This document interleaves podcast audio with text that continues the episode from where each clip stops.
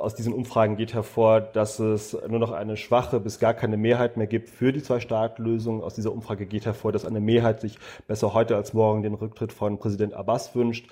Aus dieser Umfrage geht hervor, dass 80 Prozent der Menschen glauben, dass die Autonomiebehörde korrupt sei.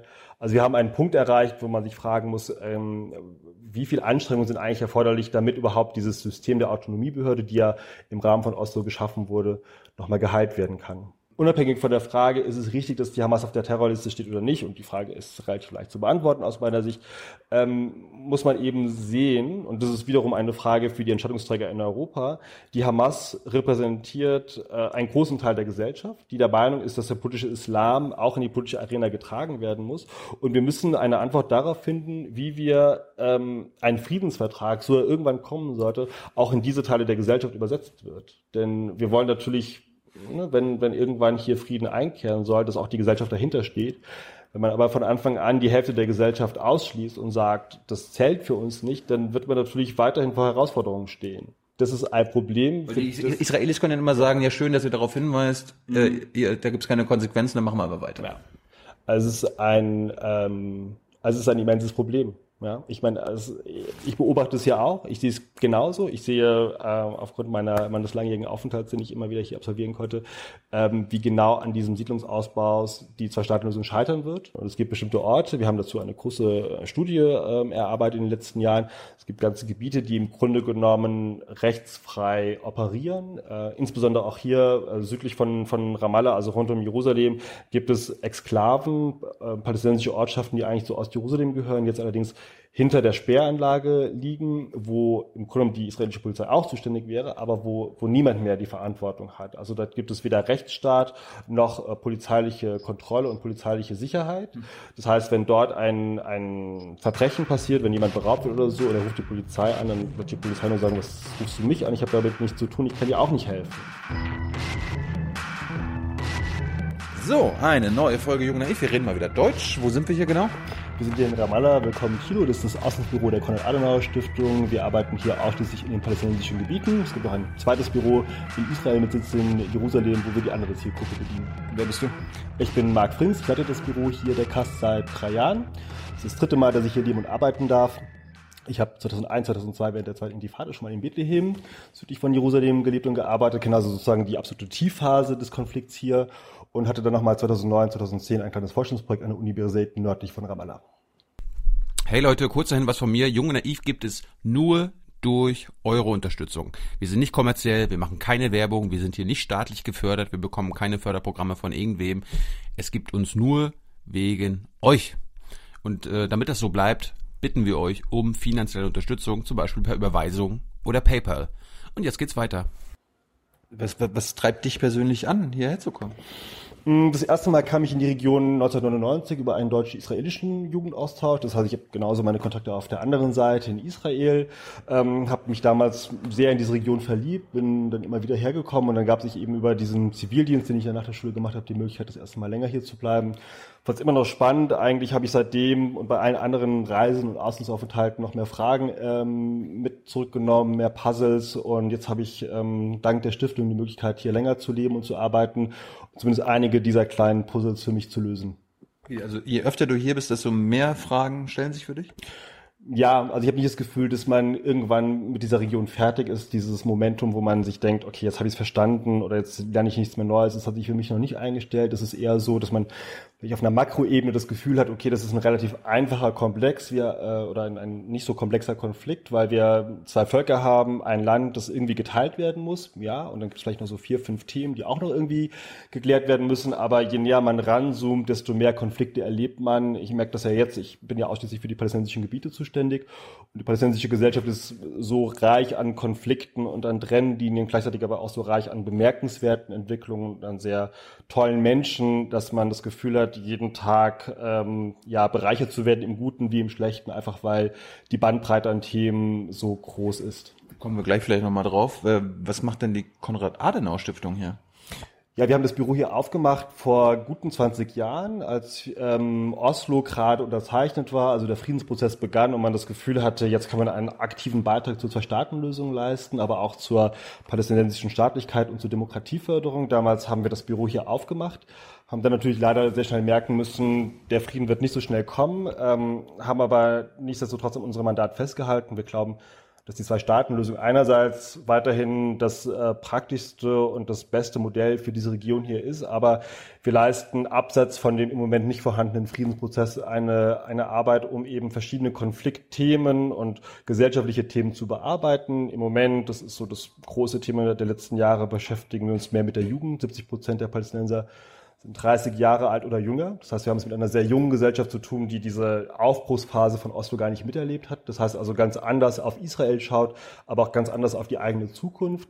Wir beschäftigen uns mehr mit strategischen Fragestellungen, versuchen hier Thinktanks aufzubauen, um auch der Politik hier in Ramallah ähm, beratend zur Seite zu stehen. Ähm, wir erfassen Studien zur Wirtschaftsentwicklung.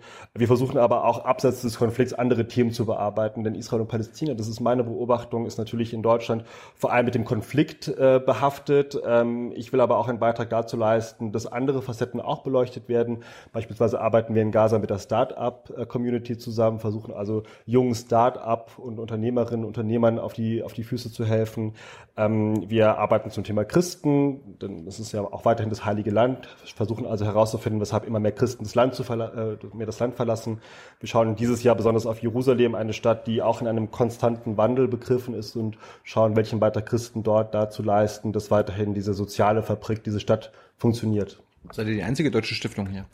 Äh, interessanterweise sind alle sechs deutschen Stiftungen, die es gibt, in Israel und in Palästina vertreten. Das heißt, es gibt auch eine, ein gewisses politisches Signal, das die Bundesrepublik sendet. Natürlich entscheidet jede Stiftung für sich, wo man Büros eröffnet, aber man merkt schon, dass die deutsche politische Öffentlichkeit nach wie vor ein großes Interesse an diesem Konflikt hat, auch wenn er gerade nicht die äh, ja, die Headlines dominiert. Ähm, deswegen leisten wir hier alle zusammen ähm, und in einer ja, konstruktiven Wettbewerb zueinander äh, Arbeit im Sinne der Zwei-Staaten-Lösung. Wettbewerb? Wie, wie, wie ist das zu verstehen? Naja, im Grunde genommen haben wir schon unsere ähm, unterschiedliche politische Ideologie, aber was ich interessant finde, ähm, das gilt, glaube ich, für viele, viele Auslandsbüros und, und viele Länder, wo mehrere Stiftungen vertreten sind, aber gerade hier merke ich, dass es einen großen äh, Konsens gibt ähm, in, bei den großen Fragen unter den Stiftungsvertretern hier, sowohl in Israel als auch hier in den palästinensischen Gebieten, wenn es darum geht, die Lage hier zu analysieren. Ich glaube, das ist auch ein wichtiges politisches Signal, dass wir bei den ganz großen Fragen, natürlich gibt es äh, bei den Details unterschiedliche Bewertungen, aber bei den ganz großen Fragen merke ich doch, dass es einen großen Konsens gibt. Ähm, und ich glaube, das ist auch wichtig als politisches Signal nach Deutschland, dass wir hier ähm, ganz gleich, welchen politischen Hintergrund wir mitbringen, ähm, bestimmte Probleme, Herausforderungen gleichermaßen benennen. Bist du, bist du CDU-Mitglied? Muss man CDU-Mitglied sein, um Chef der Konrad-Adenauer-Stiftung in Ramallah zu sein? Äh, ich glaube, man muss nicht Mitglied der Partei sein. Ich bin es äh, seit vielen Jahren, aber ich glaube, es äh, hilft natürlich auch letztlich die parteipolitische ähm, Grundausrichtung, die die Konrad-Adenauer-Stiftung in sich trägt, äh, zu vermitteln. Wir sind ja unabhängig von der Partei, genauso wie wir unabhängig von der Bundesregierung sind. Wir bekommen zwar unsere Mittel von der Bundesregierung, sprich vom Bundesentwicklungshilfeministerium, und wir stehen der Partei nah, aber es ist uns wichtig, dass wir hier als unabhängiger Akteur gelten und manchmal für die Partei vordenken und manchmal auch für die Partei nachdenken. Bekommt ihr genauso viel Geld wie die KAS in Jerusalem? Äh, das Budget äh, grundsätzlich hängt davon ab, wie die Wahlergebnisse ausfallen. Es gibt einen Schlüssel, der das bestimmt, welche Stiftung wie viel Gesamtetat bekommt. Wahlergebnisse in Deutschland? Genau. Also, es hängt, das ist ja jetzt in Israel. Ah, nein, so, so weit sind wir noch nicht. Ähm, es hängt also tatsächlich von den letzten Bundestagswahlergebnissen ab, welche Stiftung wie viel finanzielle Unterstützung erhält. Und da geht es uns gerade natürlich sehr gut, dank der Wahlergebnisse. Ähm, tatsächlich halten, hängen dann die Budgets davon ab, wie groß sind die Projekte in den Auslandsbüros, wie viele Delegationen kommen beispielsweise auch ähm, und welche Prioritäten werden gesetzt. Jetzt hast du gerade die politischen Ideologien angesprochen. Was ist denn eure in Sachen Nahostkonflikt?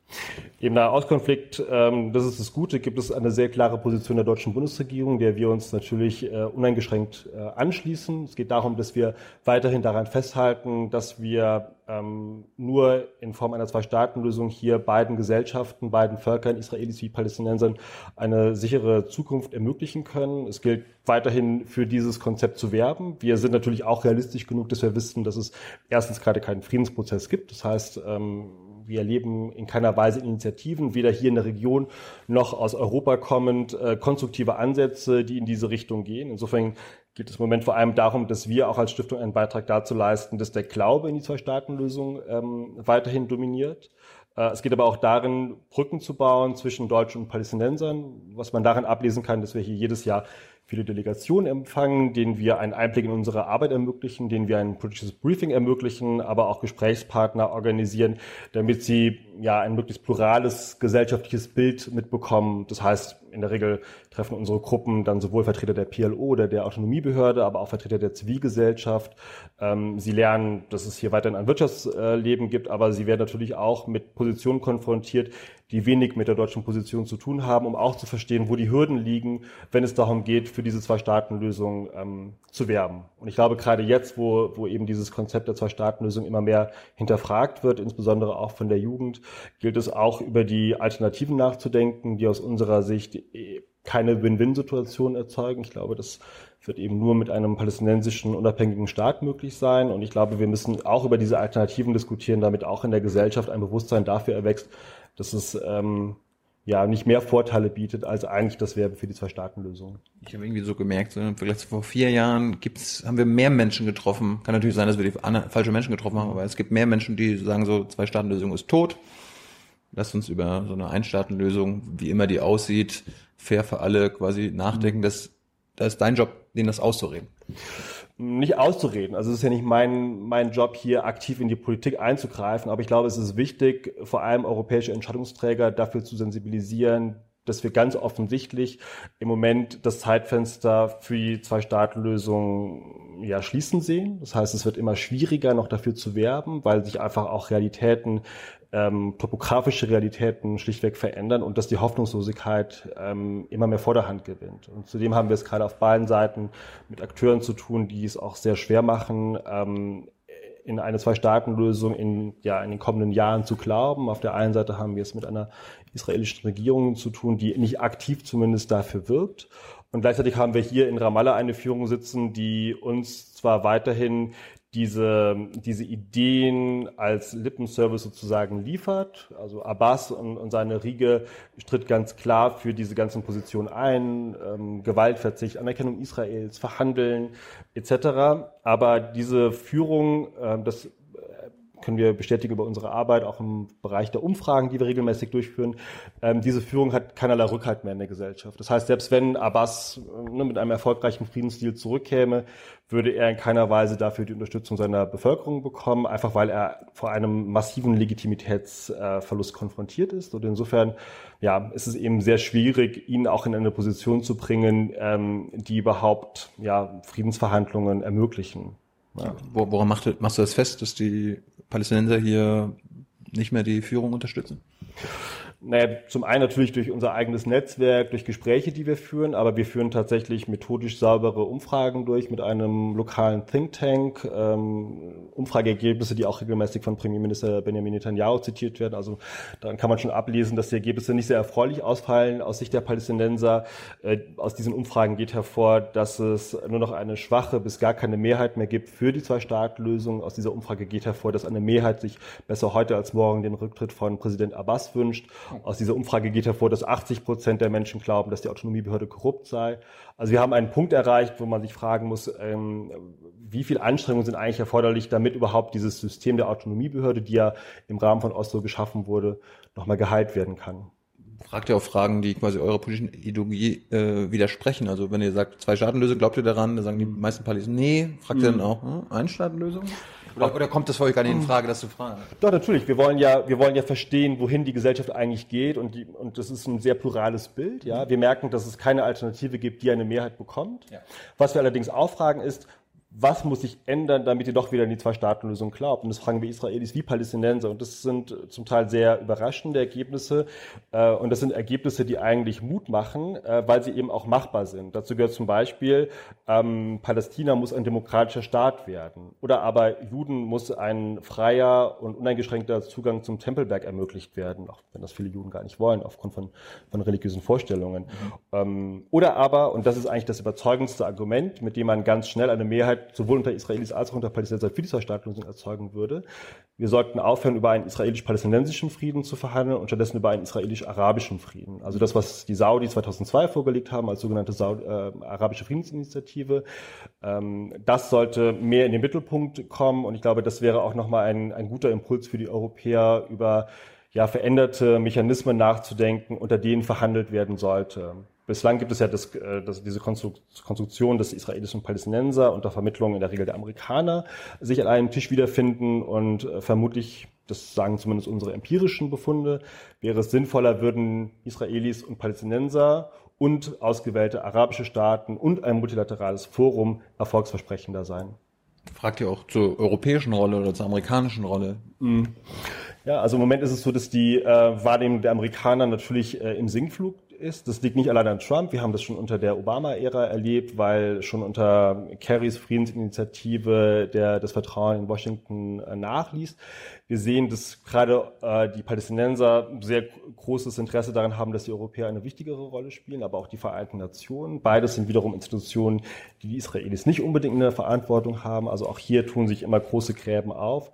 Aus meiner Sicht, natürlich auch als Europäer, wäre es natürlich sehr wünschenswert, würde die Europäische Union eine aktivere Rolle ähm, einnehmen, gerade weil wir sehen, dass die Amerikaner auf der einen Seite eine Politik betreiben, die sehr im Widerspruch des internationalen Status quo steht, auf der anderen Seite aber auch, trotz des Irrsinns, der da gerade passiert, wenn es um Israel und Palästina geht, eben keine Vakanz lassen auf der Stelle des Vermittlers. Die Amerikaner nehmen ihre Rolle ja sehr gewissenhaft wahr, aber eben nicht so wie früher, nicht in dem Sinne, dass sie sich als Honest Broker präsentieren.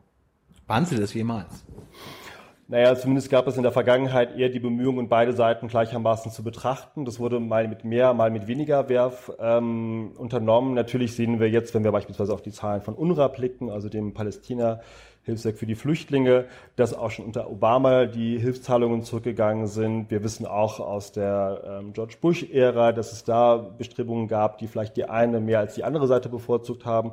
Aber trotzdem gab es grundsätzlich eine Anerkennung des amerikanischen Verhandlungsmandats. Ähm, ich glaube aber, dass wir jetzt in einer Umbruchsphase sind, wo wir eben aktiver darum werben oder dafür werben müssen, dass sämtliche internationale Akteure, wie insbesondere die Europäische Union, nochmal ihre Positionen ja, synchronisieren mit der, Gegenwart, mit der Gegenwart und dann auch aktiv dafür werben. Wir sehen das ja, dass nicht nur die Amerikaner heute eine und andere Rolle spielen als früher, sondern wir erleben es auch innerhalb der Europäischen Union, die ja auch in sich immer mehr ähm, ja, geteilt ist über die Frage, wie verhalten wir uns zu Israel und Palästina. Die Visegrad-Staaten haben hier ihre eigene Strategie.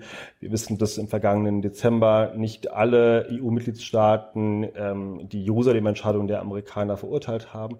Also all das macht es auch schwieriger, dass die Europäer hier mit einer Stimme sprechen. Da, da, da lass uns mal drüber reden. Wie, wie ist es gekommen? Wie, wie hat sich die europäische Position verändert? Warum? Also ich meine, die Europäer werden hier gefühlt jedenfalls kaum noch wahrgenommen schon, aber nicht mehr ernst genommen.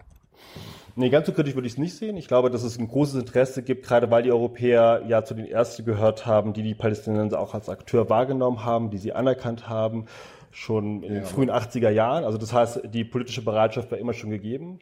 Äh, die Europäer haben nicht nur eine historische Verantwortung für die ursächlichen Probleme für die Region, sondern sie haben auch mit dazu beigetragen, dass es hier einen Lösungsansatz gab in Form der Zwei-Staaten-Lösung. Insofern, wenn man eben weiß, dass Europa sowohl für die Probleme als auch für die Lösungen verantwortlich ist, gilt es auch daran, oder darum, dafür zu werben, dass sie weiterhin hier am Ball bleiben. Ich glaube, dass die Europäer hier weiterhin sehr viel Vertrauen genießen, weil man eben auch weiß, dass es gerade ja keinen anderen Akteur gibt, der diese Rolle einnehmen kann. Man weiß, dass die Europäer am ehesten beide Seiten gleichermaßen berücksichtigen. Wir haben es eben auch mit einem sehr wertegeleiteten System zu tun, das natürlich auch wieder eigene Herausforderungen äh, impliziert, aber diese Werte ähm, sind im Grunde genommen ein rechtes und gerechtes Mittel, um beiden Seiten entgegenzukommen. Berücksichtigt Deutschland, die Bundesregierung, beide Seiten gleichermaßen? Naja, Deutschland ähm, hat natürlich eine besondere historische Verantwortung, das wirst du vermutlich in vielen Interviews gehört haben, für Israel und ähm, also daran, daran gibt es keinen Zweifel. Ja, aber was ich interessant finde, ist, dass die Palästinenser ähm, uns auch immer wieder sagen, aus dem Holocaust äh, erwuchs nicht nur eine besondere Verantwortung Deutschlands für Israel, sondern eben auch für die Palästinenser und, die, und das Schicksal der Palästinenser. Ähm, naja, weil es eben darum geht, dass Deutschland eben basierend auf der Verantwortung für den Zweiten Weltkrieg eben besondere Werte in den Mittelpunkt der Außenpolitik gesetzt hat. Äh, und diese Werte werden eben jetzt abgefragt. Und ich glaube, dass, ähm, dass es sich hier besonders manifestiert, weil es eben diesen schmalen Grat gibt, auf dem sich Deutschland zu bewegen hat. Einerseits die Solidarität mit Israel fortleben zu lassen, aber auf der anderen Seite eben auch zu schauen, was kann man machen, um das Selbstbestimmungsrecht der Palästinenser, was ja auch im urdeutschen Interesse ist, auch so zu lösen, dass äh, die Sicherheit Israels gewährt ist und auf der anderen Seite ähm, das Volk der Palästinenser eben zum eigenen Staat kommt. Jetzt wissen wir ja, dass Werte ja nur ein bisschen PR sind für äh, jegliche Außenpolitik. Was sind denn die deutschen Interessen hier?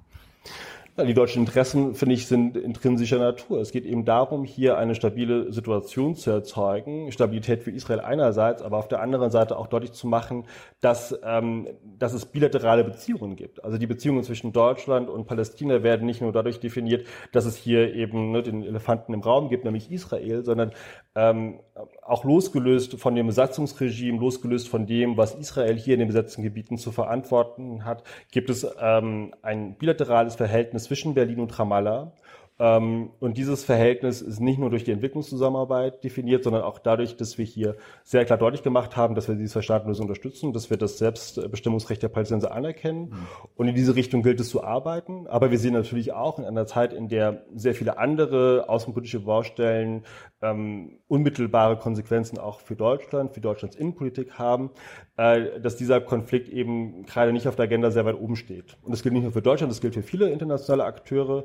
Und deswegen, um darauf zurückzukommen, was wir hier eigentlich machen, gilt es auch trotzdem darauf hinzuweisen, dass das Zeitfenster für die Zwei-Staat-Lösung nicht unendlich ähm, weilt, sondern dass wir in den nächsten Jahren sehr schnell sehr positive Veränderungen erzeugen müssen, damit die Palästinenser weiterhin an eine konstruktive Lösung des Konflikts glauben ich meine, diesen, diesen Spruch, das Zeitfenster geht immer weiter zu, mhm. hören wir seit Jahren. Wann, wann, mhm. wann, wann, wann, wann ist es denn zu? Ich weiß ehrlich gesagt nicht, ob man das schon seit so vielen Jahren ja, hört. Ja. Ähm, also, da sagen wir so, für, für, mich persönlich, ja, ist es eigentlich erst eine Erkenntnis der letzten Jahre, die ich jetzt wieder hier verbringen darf. Also ich versuche das immer so zu beschreiben, man brauchte immer schon ähm, sozusagen aus dem Topf Fantasie und aus dem Topf Realverständnis irgendwie so ähm, Mittel, um zu verstehen, wie die Zwei-Staaten-Lösung möglich sein soll. Und heute habe ich das Gefühl, man braucht sehr, sehr viel Fantasie und noch sehr wenig äh, Realpolitik, um das zu sehen, dass es noch kommt. Mhm. Ja. Ähm, ich glaube, wir haben hier einzelne Aspekte, die politisch sehr schnell gelöst werden können, zum Beispiel der Gazastreifen, eine einzige humanitäre Katastrophe. Aus dem Gazastreifen kann man nichts mehr Positives sagen, ja, aber trotzdem äh, weiß man, dass man mit sehr schnellen politischen Mitteln hier eine Veränderung erzeugen kann. Ja. Und dafür muss man, glaube ich, werben. Ähm, dieser Konflikt ist lösbar, entgegen äh, aller Vermutungen. Es sei der unlösbarste Konflikt der Welt. Ähm, und ja, und hierfür muss man eben Sensibilitäten schaffen. Ich weiß nicht, ob man das in, in Jahre beschreiben kann. Ähm, als Privatmensch glaube ich nicht, dass wir hier in zehn Jahren noch äh, über eine Zwei-Staaten-Lösung sprechen können, wenn sich die politischen Determinanten nicht grundsätzlich verschieben. Ja, und das hat, vielleicht sage ich das noch kurz, das, das hat man auf beiden Seiten zu bedenken. Ja. Also wir haben, wir haben in Israel eine, eine, einen politischen Trend, der ganz klar entgegen der Zwei-Staaten-Lösung geht. Aber wir erleben auch innerhalb der palästinensischen Gesellschaft immer mehr einfach ja, widersprüchliche Diskurse und Debatten, die das nicht mehr befördern. Und es ist relativ schwer, diesen Menschen noch äh, die Hoffnung zu geben.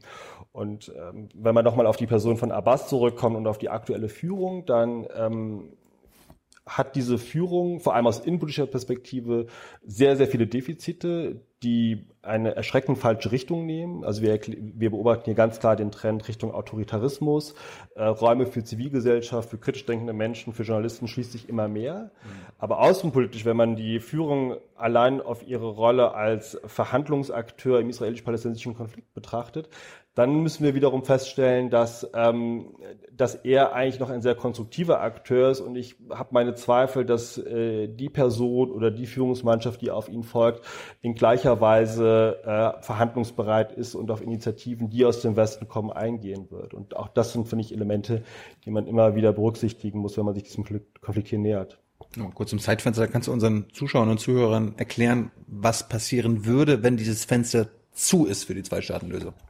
Also ich glaube, dann stellen sich Fragen, äh, um die sich im Moment alle noch äh, drücken. Ja, also wir haben ja, wir haben hier also natürlich eine völkerrechtliche Situation, in der ähm, in erster Linie die Besatzungsmacht für etwas zuständig ist, was im Moment von der Autonomiebehörde gemanagt wird. Das heißt, Israel stünde vor der Herausforderung, macht es noch Sinn, sozusagen an der Autonomiebehörde festzuhalten, die ja geschaffen wurde als Transition hin zu einer palästinensischen Regierung im Rahmen eines palästinensischen Staates. Die es nie gegeben hatte. Ja, ähm, und, ähm, und bevor ich weitermache, muss man, glaube ich, auch immer wieder an diesen Begriff der Fragmentierung erinnern, mit dem ich immer wieder versuche, die Situation hier zu beschreiben, weil wir haben nicht die eine Lage, um die gesamten palästinensischen Gebiete zu beschreiben, sondern jedes Territorium, die Westbank, Ostjerusalem und Gaza ist nochmal unterschiedlich zu bezeichnen. Deswegen glaube ich auch, dass die Konsequenz in, in Gaza eine ganz andere wäre. Eine Konsequenz, die wir schon viel früher spüren werden, weil ich mir nicht vorstellen kann, dass in diesem sehr kleinen Gebiet mit einer sehr hohen Bevölkerungsdichte noch lange die Situation so ruhig gehalten werden kann. Der große Marsch der Rückkehr, der sogenannte, der seit Ende März läuft, gibt uns einen Vorgeschmack auf Unruhen, die dort ausbrechen können, einfach wenn die Perspektive komplett verloren geht. Ähm, ich finde es relativ spekulativ, über politische Alternativen nachzudenken, die sich dann automatisch anschließen. Denn nur wenn sich das Zeitfenster für die Zwei-Staaten-Lösung schließt, heißt es nicht, dass sich automatisch das Zeitfenster für was anderes öffnet. Ja. Ähm, und damit, sondern was? was? Was wäre denn? Also permanente Besatzung oder was? Mm, also ich meine klar, wir haben ja immer noch die Situation, dass ähm, es einen Plan aus den 70er Jahren gibt, beispielsweise darüber nachzudenken, dass es weiterhin kommunale Selbstverwaltung gibt. Aber ich glaube nicht, dass das etwas ist, was den Palästinensern verkauft werden kann. Ich glaube auch nicht, dass man den Palästinensern überhaupt ähm, etwas anbieten kann, was unterhalb sozusagen des eigenen Staates ähm, liegt. Und insofern glaube ich, dass das Konfliktpotenzial natürlich am höchsten ist, aber ich will nicht in diesen, ja, deterministischen negativen Trend äh, einschlagen, dass es zwangsläufig äh, zu einem Krieg hier kommen muss oder zu einem Aufstand. Im Gegenteil muss man auch berücksichtigen, die Menschen sind hier extrem ermattet und erschöpft. Ähm, man erkennt es ja daran, dass es hier keine Massendemonstrationen mehr gibt, weder gegen die israelische Besatzung noch gegen die eigene Führung, mit der man ja genauso unzufrieden ist wie mit der mit den Folgen der Besatzung. Ähm, das heißt, es formiert sich hier nicht wirklich etwas und ich glaube, dass die Leute so sehr mit der Frage beschäftigt sind, wie kann ich meinen eigenen Wohlstand, so ich ihn denn besitze, noch wahren? Wie trage ich dafür Verantwortung, dass es vielleicht meinen Kindern besser gibt? All solche Fragen stehen, stehen weitaus mehr im Mittelpunkt heute als die Frage der Eigenstaatlichkeit. Also insofern gibt es viele Optionen. Es kann sein, dass hier einfach alles in dieser Ruhe weitergeht. Und ich finde, gerade Ramallah ist ja eine dieser, dieser Blasen, wo man relativ wenig an die Besatzung erinnert wird, außer man versucht, aus dieser Stadt rauszukommen und stößt früher oder später an einen der drei Checkpoints. Aber an sich wird ja hier schon schon eine Realitätskulisse geschaffen, ähm, die abseits der Besatzung passiert. Das ist eine Bubble halt, ne? Also es ist eine große Bubble, die natürlich auch die internationale Staatengemeinschaft mit angerichtet hat. Ich glaube, es gibt wenige Einsatzländer, ähm, in der nur deutsche Akteure präsent sind, wo man immer diese, genau diese Metaebene mit berücksichtigen muss. Also was machen wir hier eigentlich? Warum machen wir das? Ja, wir haben alle egal ob wir jetzt hier tatsächlich politisch oder eher technisch arbeiten, am Ende des Tages doch eben ein politisches Mandat, weil es eben darum geht, einen konstruktiven Beitrag zu einer politischen Konfliktlösung zu leisten. Ähm, aber gleichzeitig müssen wir natürlich auch anerkennen, dass wir in vielen Bereichen gescheitert sind. Wir wollten die Institutionen schaffen. Ja, es gibt heute keine wirklich funktionierende Institution mehr, weil das Parlament nicht mehr arbeiten kann aufgrund des Schismas zwischen Fatah und Hamas. Wir haben keine unabhängige Judikative mehr. Ähm, wir ähm, erleben mehr und mehr, dass im Präsidentenpalast alleine entschieden wird.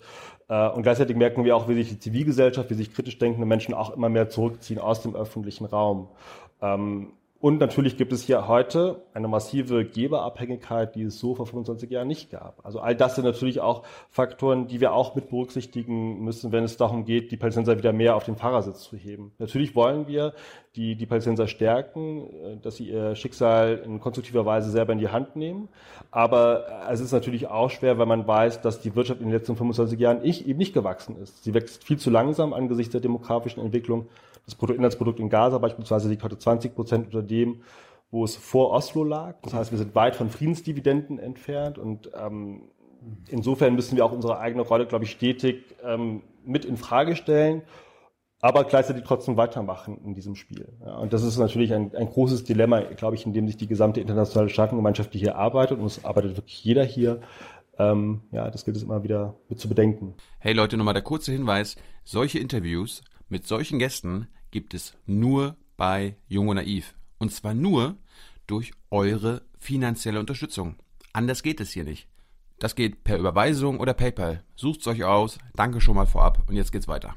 Gehen wir mal ein paar Punkte ab. Äh, es gibt ja in Europa Staaten, die Palästina als Staat anerkannt haben. Deutschland ja nicht. Würde das es helfen, wenn Deutschland Palästina als Staat anerkennt? Ich glaube, die Anerkennungsfrage ist heute weniger zentral als vielleicht vor 10 oder 15 Jahren. Ich glaube, damals hätte ich die Frage anders beantwortet. Ich glaube, es hätte vielleicht, ähm, als noch der Friedensprozess in irgendeiner Weise lebendig war, nochmal vielleicht so eine Reaktivierung beigetragen. Ich glaube, heute ist die Staatlichkeit einfach nicht mehr das zentrale Thema, gerade auch in der Straße hier. Ähm, ich glaube, es geht eher darum, dass ähm, die Europäer Verträge ähm, und Deklarationen einhalten, die sie selbst sozusagen als ihre Position ähm, definiert haben, um deutlich zu machen, wir sind ein ehrlicher Akteur und wir sind ein Akteur, der auch an der Konfliktregelung, Konfliktlösung interessiert sind. Ähm, ob das unbedingt mit der, mit der staatlichen Anerkennung einhergehen muss, äh, weiß ich nicht, weil letztlich würden wir nämlich dann in einem zentralen Anliegen unserer Position ähm, in Widerspruch geraten, nämlich dass die Konfliktakteure selber, Israelis und Palästinenser, hier diesen Konflikt zu lösen haben. Ich glaube, unsere Rolle sollte sich eher darauf konzentrieren, wieder ähm, Anreize zu schaffen, weshalb Verhandlungen Sinn ergeben. Mhm. Ja. Ähm, und wie dann dieser Stadt auszusehen hat, das müssen Israelis und Palästinenser selber entscheiden. Ja. Mhm. Also beispielsweise bei der Jerusalem-Entscheidung es, es geht ja nicht darum, dass, dass wir jetzt Ost-Jerusalem als Hauptstadt schon heute anerkennen müssen. Wir erkennen aber an, dass zu Jerusalem eine Konfliktregelung gefunden werden muss, weil wir eben den, den Anspruch anerkennen, den die Palästinenser auf diesen Stadtteil hat, auf den Osten Jerusalems, nicht mehr auf den Westteil. Und ähm, ja, also ich glaube, da, da, muss man im Grunde genommen dran schrauben, dass man sagt, wie dann genau die Aufteilung aussieht, wie der Status sein muss. Das ist in der Hand der Konfliktakteure selber. Aber wir müssen nicht den gleichen Fehler machen wie die Amerikaner und hier bereits im Vorfeld ähm, vermeintlicherweise Konfliktthemen vom Tisch nehmen. Du hast gesagt, ähm, wir müssen auch unsere Position überdenken, die wir jahrelang hier eingenommen haben, oder Haltungen oder Handlungen. Was wäre das zum Beispiel? Na, im Grunde genommen genau das, was ähm, was immer den, den Konsens ausgemacht hat, da geht es eben um die Frage ähm, gerechte Lösung äh, hinsichtlich der Siedlungen, hinsichtlich der Flüchtlinge, hinsichtlich der Grenzen, ähm, hinsichtlich der, der, des Völkerrechtsbruchs in bestimmten Bereichen. Ja. Im Grunde müssen wir uns einfach nur diese alten ne, Resolutionen nochmal hervornehmen. Äh, man muss nochmal einen Haken drunter machen und sagen, okay, und genau da lang, da lang wollen wir uns auch richten, wenn wir hier Politik machen. Wir Europäer natürlich, ich bin da ja ausgeschlossen weil ich kein Entscheidungsträger bin. Aber ähm, es geht nicht darum, glaube ich, neue Positionen zu entwickeln, aber es geht darum, einen Konsens wiederherzustellen. Und der, der fehlt gerade offensichtlich. Ähm, und wenn dieser Konsens wiederhergestellt ist oder man auch wieder weiß, unter was die internationale Staatengemeinschaft, worunter Europäer eine gemeinsame Unterschrift setzen würde, ich glaube, dass dann auch Brüssel wieder gestärkt werde, wäre, um hier besser handeln zu können. Ja. Ich glaube, es geht weniger darum, Konzessionen zu machen. Ähm, es geht nicht darum, Fakten vorwegzunehmen, sondern ähm, ich glaube, das Allerwichtigste ist, dass wir hier nur einen Rahmen bieten können, aber Israelis und Palästinenser lösen diesen Konflikt, den lösen wir nicht. Wie, wenn du, du hast Abbas angesprochen, empfängt er euch auch? Redest du mal mit dem? Hast du mit dem Kontakt? Also personal? Ja, face to face? tatsächlich ähm, hat äh, Präsident Abbas im vergangenen Jahr die äh, Konrad-Adenauer-Stiftung in Berlin besucht. Er hat dort einen äh, Vortrag gehalten. Das mhm. heißt also, ähm, auch das war, glaube ich, ein wichtiges Zeichen für uns als Stiftungsvertreter, deutlich zu machen, äh, ja, dieser, dieser Mann ähm, hat auf bestimmten Ebenen ähm, Defizite, wenn es darum geht, noch die Interessen der Bevölkerung zu vertreten. Deswegen konnten wir auch seinen öffentlichen Auftritt bei uns in Berlin nutzen, um ihn auch mit kritischen Fragen zu konfrontieren. Wir konnten allerdings ihm auch eine Bühne bieten, um nochmal deutlich zu machen, wo steht die palästinensische Führung im Konflikt. Wir konnten nochmal deutlich von ihm hören, dass er für Verhandlungen eintritt, ähm, dass er zu Jerusalem die Position einnimmt, die wir auch als internationale Staatengemeinschaft haben wollen. Ähm, aber nichtsdestotrotz geht es auch darum, deutlich zu machen, ähm, es gibt hier grundlegende Probleme, die haben viel mit Demokratiedefizit zu tun äh, und die konnten wir in einem gemeinsamen und öffentlich geführten Gespräch immer auch austauschen. Du, du triffst ihn in Berlin, nicht in Ramallah? Ähm, hier in Berlin habe ich ihn natürlich zur Vorbereitung getroffen. Das war natürlich auch sehr interessant. Ja, Ramallah jetzt hier in Ramallah. Entschuldigung, ja genau. Hier in Ramallah konnte ich ihn in der Vorbereitung treffen. Wir haben keinen regelmäßigen Austausch, obgleich ich sagen würde, dass es hier einen sehr leichten Elitenzugang gibt, ähm, also Minister hier zu treffen, Führungen, Führungspersönlichkeiten der PLO zu treffen, das ist alles kein großes Ding. Das ist hier ein Selbst ziemliches, uns, ja. das ist hier eigentlich ein ziemliches Dorf, äh, aber man muss natürlich auch berücksichtigen, die, die hier formell gesehen hohe Ämter haben, sind nicht unbedingt die einflussreichsten. Das heißt, es geht auch darum, herauszufinden, wo sitzen die Leute, die vielleicht auch sensiblere Entscheidungen in der Hand haben, wo werden zum Beispiel Sicherheitsentscheidungen getroffen, also die, die vielleicht auch ähm, für den Konfliktaustrag eine größere Relevanz haben.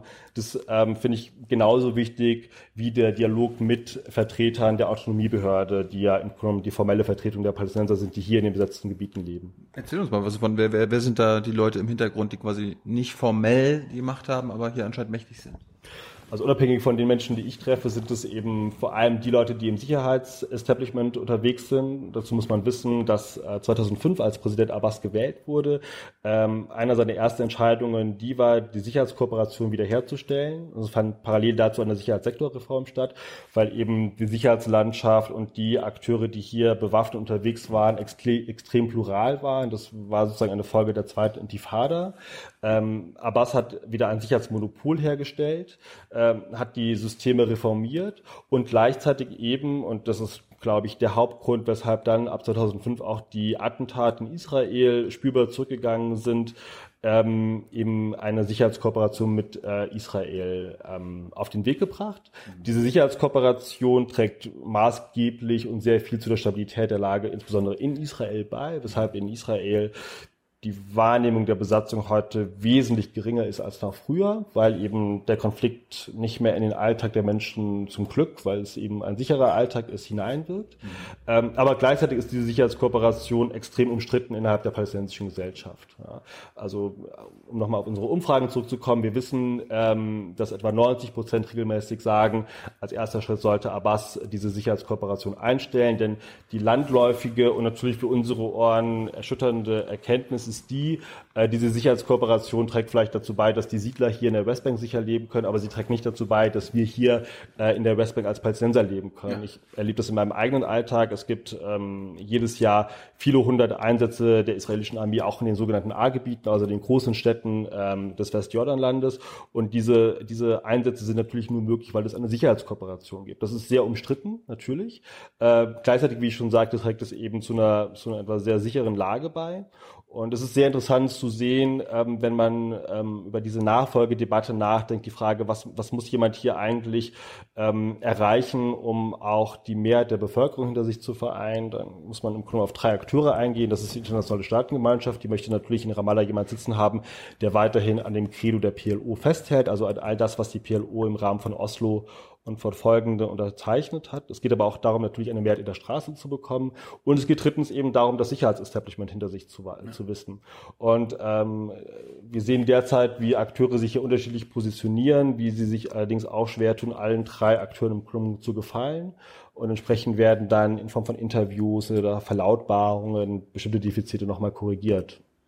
Ich habe jetzt irgendwie vor ein paar, ein paar Tagen gelernt, was, ich, was mir vorher gar nicht so klar war, dass die israelische Armee quasi hier die Aufgabe hat, wenn es in, in der Westbank ihre Aufgabe ist, die Siedler zu schützen. Nicht alle Menschen, die ihr Leben zu schützen und quasi Palästinenser, wenn denen was passiert, ne, sie müssen, sie schreiten im Namen der Siedler ein und mhm. nicht im Namen der Palästinenser. Für die ist ja die Polizei quasi zuständig?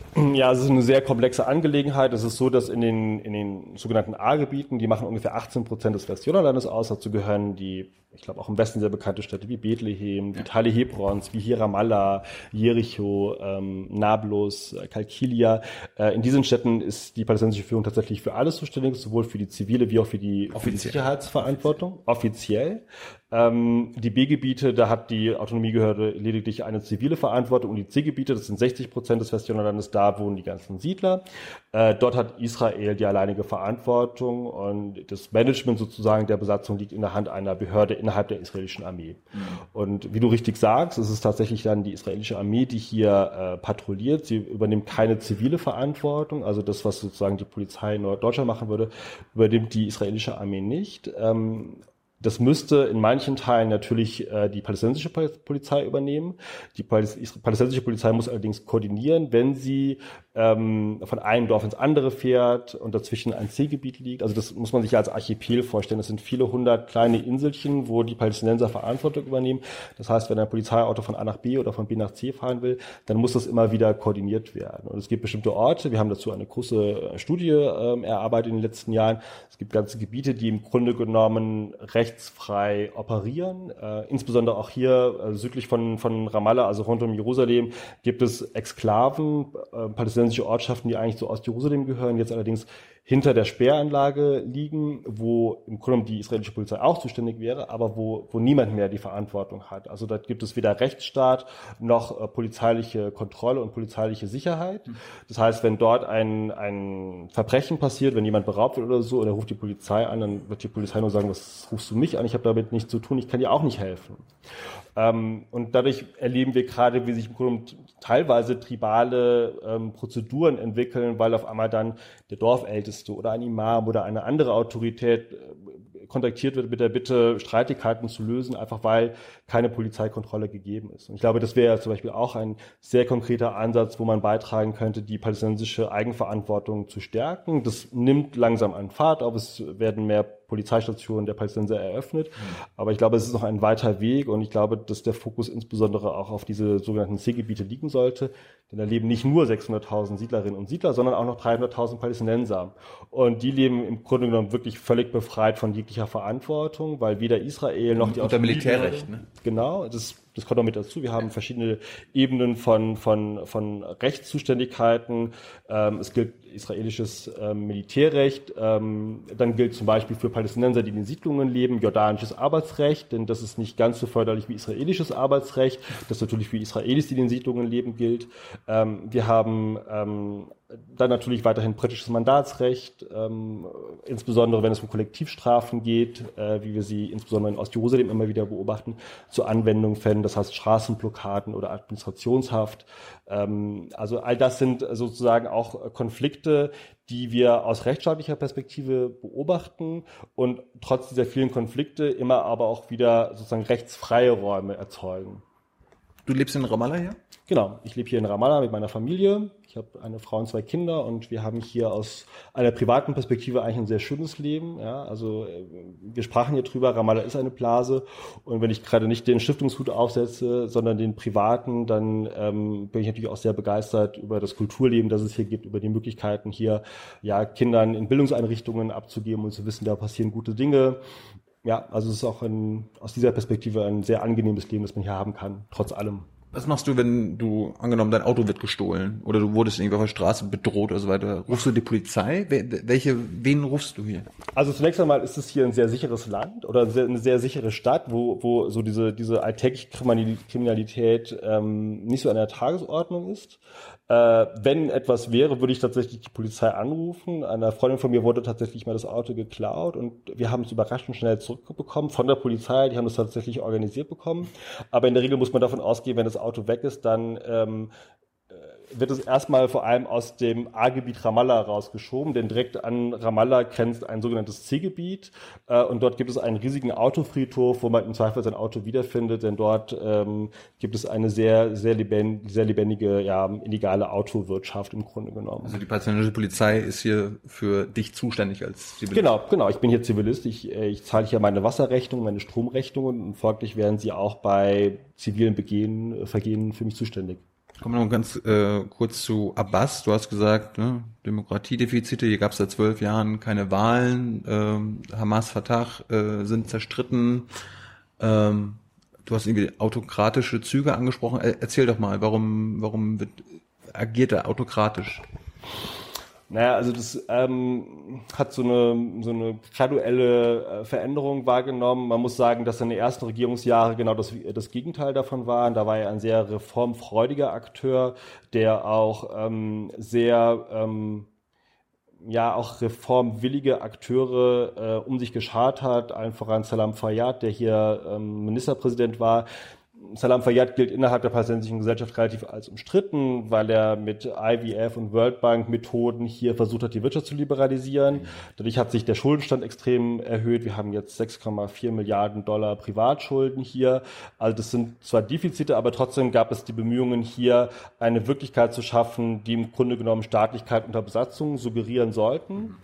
Und dann erst, und zwar ausgeht, würde ich sagen, mit der politischen Spaltung begann zunehmend ein Prozess, der es ihm immer leichter gemacht hat, im Grunde genommen alleine zu regieren. Wie gesagt, das Parlament konnte nicht mehr tagen, weil die Hamas sich den Gazastreifen, ähm, ähm, ja, die Kontrolle über den gewählt. Gazastreifen genommen hat. Ja, die Hamas wurde ja gewählt. Die Hamas wurde gewählt, aber ähm, verschiedene Akteure ähm, waren der Meinung, dass man den Wahlsieger nicht anerkennt. Dazu gehörten die Europäer und viele andere, die die Hamas weiterhin auf der Terrorliste stehen haben. War das richtig, sie nicht anzuerkennen, obwohl sie demokratisch gewählt wurden? Ähm, ich glaube, man hätte das antizipieren müssen, dass dieser Wahlsieg kommen wird. Und zwar nicht, weil die Hamas so eine überzeugende Ideologie oder ein überzeugendes Wahlprogramm äh, in petto hatte, sondern weil die Fatah 2005, 2006 einfach am Boden lag. Also man hatte eben damals schon auf zehn Jahre oder zwölf Jahre gescheiterten Oslo-Friedensprozess zurückblicken können. Das heißt, man wusste, Verhandlung ist möglicherweise nicht der beste Weg. Wir geben jetzt der Alternativen eine Chance und die einzige organisierte Alternative war, war damals die ähm, Hamas, beziehungsweise der politische Arm der Hamas. Ähm, viele Experten sagen, man hätte damals einen Keil in die Hamas treiben sollen. Man darf sich die Hamas nicht als einen monolithischen Block vorstellen, sondern das ist eine, eine Bewegung mit verschiedenen Strömungen. Dazu gehört eben dieser sogenannte moderate äh, politische Arm, moderat, man muss es in Anführungszeichen setzen. Aber davon abzutrennen ist nochmal der karitative Arm, der eben dazu beiträgt, dass die Hamas so beliebt ist, weil sie eben Almosen gibt und eben genau weiß, wo die Defizite der Gesellschaft tatsächlich liegen, wo sie hilfsbedürftig ist. Und dann gibt es eben noch als dritten den radikalen Arm, der eben weiterhin dafür ist, äh, Gewalt gegen Israel auszuüben und es eben eine Befragung des gesamten palästinensischen Gebietes braucht, also äh, vom Meer bis zum, äh, bis zum Fluss, wie das dann bezeichnet wird, also eine, eine radikale Position. Ja. Das heißt, Hamas ist für dich nicht, sind nicht alles Terroristen für dich? Naja, sie ist als Organisation weiterhin auf der Terrorliste, ja. Ähm, ja aber ist, es klar. ist genau, aber man, ich denke, man hätte 2005 besser als heute äh, einzelne Akteure gewiss identifiziert identifizieren können, die, die nicht so schrecklich weit weg von der Fatah waren. Und ähm, unabhängig von der Frage, ist es richtig, dass die Hamas auf der Terrorliste steht oder nicht, und die Frage ist relativ leicht zu beantworten aus meiner Sicht, ähm, muss man eben sehen, und das ist wiederum eine Frage für die Entscheidungsträger in Europa, die Hamas repräsentiert äh, einen großen Teil der Gesellschaft, die der Meinung ist, dass der politische Islam auch in die politische Arena getragen werden muss. Und wir müssen eine Antwort darauf finden, wie wir ähm, einen Friedensvertrag, so er irgendwann kommen sollte, auch in diese Teile der Gesellschaft übersetzt wird. Denn wir wollen natürlich, ne, wenn, wenn irgendwann hier Frieden einkehren soll, dass auch die Gesellschaft dahinter steht. Wenn man aber von Anfang an die Hälfte der Gesellschaft ausschließt und sagt, das zählt für uns nicht, dann wird man natürlich weiterhin vor Herausforderungen stehen. Ja? Und das ist eine Frage, die, die ist wahnsinnig kompliziert, äh, gerade weil die Hamas auch ein komplizierter Akteur ist und nur sehr wenige Akteure mit der Hamas direkt sprechen. Ähm, und insofern das Innenleben relativ unbelichtet ist ähm, für jene Staaten, die in irgendeiner Weise hier Einfluss ausüben wollen. Ich höre jetzt raus, dass ich habe die Frage gestellt, ob die Hamas für dich alles Terroristen sind. Das ist ja in Deutschland, wenn die meisten, wenn du die fragen würdest, die würden sagen, sind alles Terroristen. Naja, solange sie sich nicht von, von grundlegenden früheren Texten distanziert, ist es natürlich schwer, in irgendeiner Weise der Hamas entgegenzukommen. Es gibt ja keinen Grund dafür, auf Terroristen bedingungslos ähm, entgegenzugehen. Die Hamas bleibt, solange die, die Charta von 1987, äh, in der eben diese, diese fürchterlichen Ausführungen zu finden sind, solange die in Kraft bleibt, trotz aller Beteuerungen und trotz des Umstandes, dass im letzten Jahr ein sogenanntes politisches Dokument mit moderateren Tönen veröffentlicht wurde, solange die eben noch ähm, weiterhin Gültigkeit hat, ist die Hamas eine Terrororganisation und bleibt deswegen auf dieser Liste stehen. Ich habe gefragt, ob alle Hamas-Mitglieder Terroristen sind.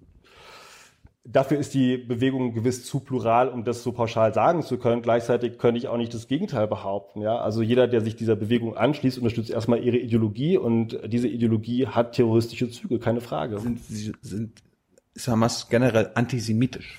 Du hast gerade die moderate mm. Erklärung angesprochen. Also das ist die gleiche Antwort wie vorher auch. Ne? Also so, so, solange, darum, nee, sie ist nicht schwammig, weil so, so, solange eben das Gründungsdokument ähm, ähm, Gültigkeit hat, ist sie einfach als Gesprächspartnerin nicht akzeptabel. Ja, und dazu äh, kann man sich verschiedene Adjektive ausdenken. Das kann man äh, antisemitisch, antizionistisch, anti-israelisch nennen. Sie bleibt am Ende des Tages eben kein adäquater Gesprächspartner, den man bedingungslos schon an den Verhandlungstisch einladen kann. Aber sie sind, gut, die letzte Wahl ist ewig her, aber sie mhm. wurden halt mit Mehrheit gewählt. Sie wurde mit Mehrheit gewählt und man muss sich darauf einstellen, dass die nächste Parlamentswahl wieder mit ähnlichen Ergebnissen ähm, äh, aufwarten könnte und dann stehen wir vor demselben Dilemma, Dilemma wie damals. Ja. ja. Und ähm, ich glaube, es gilt eben umso genauer das politische Feld hier zu sichten, um zu wissen, was muss man eigentlich tun, ähm, um die sozusagen richtige Seite, nämlich die säkulare Seite, ähm, zu stärken. Ja? Und das Problem, das ich gerade in der Gegenwart beobachte, ist, wenn man sozusagen die Perspektive eines normalen Palästinensers in der Straße einnimmt, dann stellt man fest, wir haben hier in Ramallah eine Führung, die im Grunde genommen unser Friedensnarrativ bedient, also für Verhandlungen ist etc. Und auf der anderen Seite ähm, die Hamas-Ideologie, die eben eher radikal ist oder sehr radikal ist, ja. Und offenbar wird im Moment die radikale Position viel mehr ähm, belohnt als die moderate, denn Israel verhandelt mit Hamas über eine Waffenruhe. Äh, und hier in, äh, in Ramallah gibt es derzeit keine Gespräche, die in irgendeiner Weise eine Aufwertung dieser Führung beinhaltet. Ich wollte es auch nicht suggerieren, dass die Hamas äh, keine Terrororganisation ist, aber mhm. ich glaube nicht, dass alle Hamas-Mitglieder Terroristen sind, weil gerade hier in der Westbank haben sie auch, weil wie du, wie du schon sagst, andere Verantwortung. Und natürlich haben sie eine antisemitische Charta. Mhm. Naja, also hier hat sie ja überhaupt gar keine Verantwortung mehr. Also sie, die, das Hauptverantwortungsgebiet der Hamas liegt ja ganz klar im Gazastreifen. Genau. Hier wagen sie sich nicht aus der Deckung aus verschiedenen Gründen. Aber ja, es bleibt ein komplexes Thema.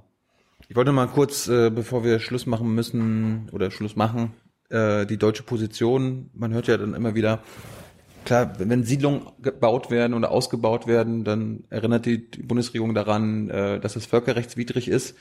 Aber dann gibt es halt ein Statement und sonst kommt da nichts.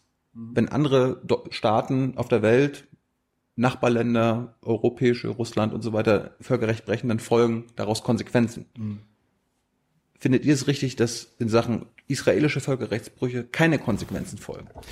Naja, die Konsequenzen folgen ja, aber sie finden, glaube ich, nicht so medienöffentlich statt. Also es geht ja vor allem darum, im Vorfeld bestimmte Dinge aufzuhalten. Ja, also ähm, ich glaube, dass die deutsche Position und die deutsche Stärke hier vor allem darin zu finden ist, dass sie ähm, ihre vertrauensvollen Gespräche im Hintergrund nutzt, um auf bestimmte Unzufriedenheiten hinzuweisen. Und ich glaube, das macht die Bundesrepublik oder die Bundesregierung äh, sehr effektiv und sehr gut. Und ich glaube, dass wir unsere ähm, Verhandlungsrolle, die Rolle, die wir hier auf beiden Seiten einnehmen, eher riskieren würden, würden wir hier in den, in den ob, ob das Völkerrecht zu, äh, auf die Einhaltung des Völkerrechts zu pochen? Aber das, das also ich, ich spreche nicht für die Bundesregierung, ich weil weiß, ich hier ein unabhängiger Akteur bin. ich will es ja verstehen. So. Mm, also ich glaube, dass, dass immer wieder auf diese völkerrechtliche Position hingewiesen wird. Aber ich glaube, letztlich geht es nicht darum, allein völkerrechtlich zu argumentieren, sondern daraus eben auch politische Schlüsse zu ziehen. Und diese politischen Schlüsse heißen eben ähm, noch eine Siedlung mehr und irgendwann schließlich eben dieses Zeitfenster für die Zwei-Staaten-Lösung. Warum, warum werden die Völkerrechtsbrüche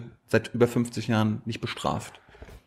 Warum werden, da, warum werden daraus keine Konsequenzen gezogen? Wir, das, wir weisen mh. immer wieder darauf hin, mh. aber daraus gibt es keine Konsequenzen. Das ist ein Problem. Weil die Israelis können ja immer sagen, ja schön, dass ihr darauf hinweist, mhm. äh, ihr, da gibt es keine Konsequenzen, dann machen wir aber weiter. Ja.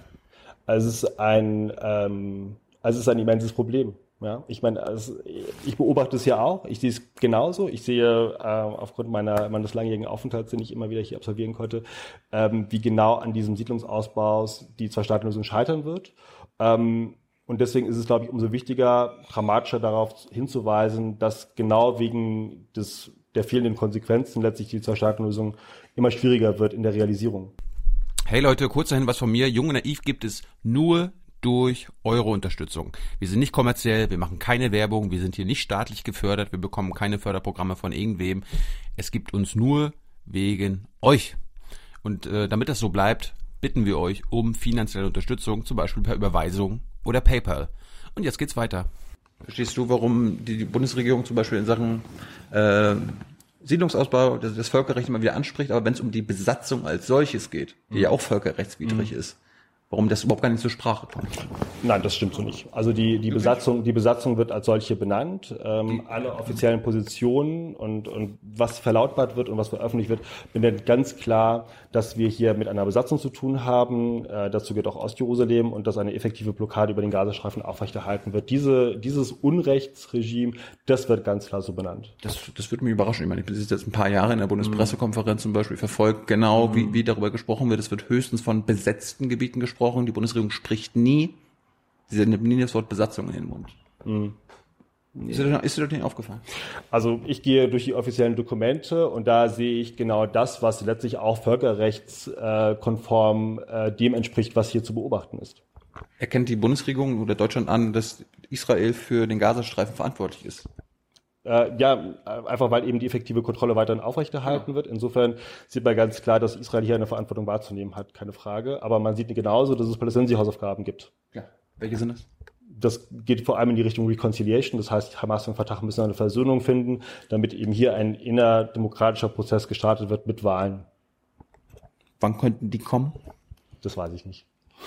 Aber letzte Frage, beratet ihr, sagt ihr, sagt ihr Abbas irgendwie so, jetzt mach doch mal Wahlen. also wenn ich wenn ich es politisch beobachte, letzter Satz, ähm, dann ähm, glaube ich, dass die Wahlen erst kommen werden, wenn äh, Präsident Abbas nicht mehr auf dieser Position ist. Wenn er tot ist.